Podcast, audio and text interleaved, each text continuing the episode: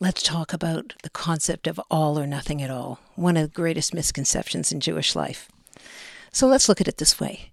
Many people think that the art of mitzvahs, the art of spirituality, is that every mitzvah you do is like money in your bank account. And every time you transgress, that same amount of money is removed. So if you do 100 mitzvahs and 50 times you do something that's wrong, you're going to end up with 50 mitzvahs. But the truth is, that's not true at all. Every single positive step that you take is eternal and you get to keep it forever. But the human psyche plays this nasty little trick on us. It says, if we're not doing everything yet, and we do this one thing, and then we go out and do that other thing afterwards, well, then perhaps we're a hypocrite. And everybody knows that after being judgmental, the worst thing in our culture to be is a hypocrite. So let's define hypocrisy. Hypocrisy is when a human being professes to believe something that they do not believe, to care about something, to invest in something that they have absolutely no interest in. It's a subterfuge, it's an artifice, it is a pretending for the purposes generally of manipulating others. The difference between that and having a genuine yearning to do the right thing, to get it right, but to not be able to get there yet, or to want it and to slip up, this is not hypocrisy. This is called being human. In my life, every little tiny step I took. I could have judged myself harshly when I wasn't there yet, if you will. One of the things that I found the most powerful was to be scrupulously honest with myself and to not fall into that trap of, well, if it's not everything, it's nothing, because that is the way we hold ourselves back.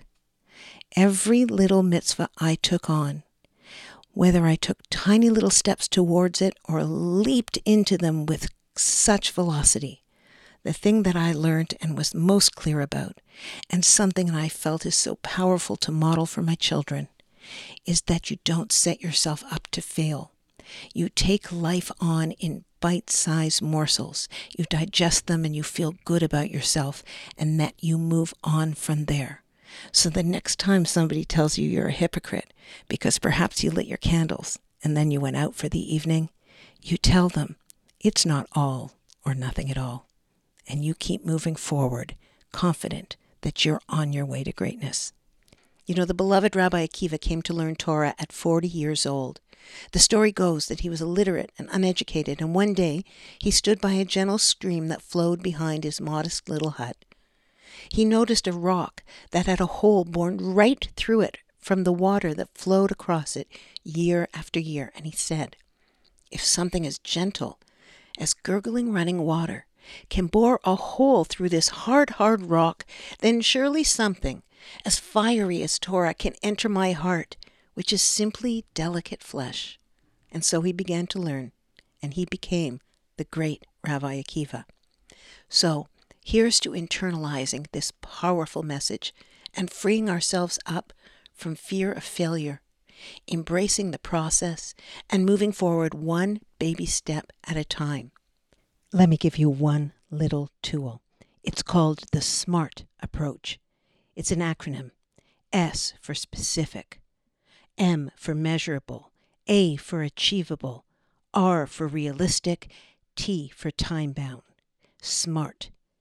Put that up there on the fridge so you and your children, your entire family, can pick realistic goals that you can practice through this principle, broken down in that technique. Start with something small, something that doesn't take longer than one or two minutes a day, because big change starts with small steps and building on success. Remember, give yourself permission for it not to be all or nothing at all. Please begin now.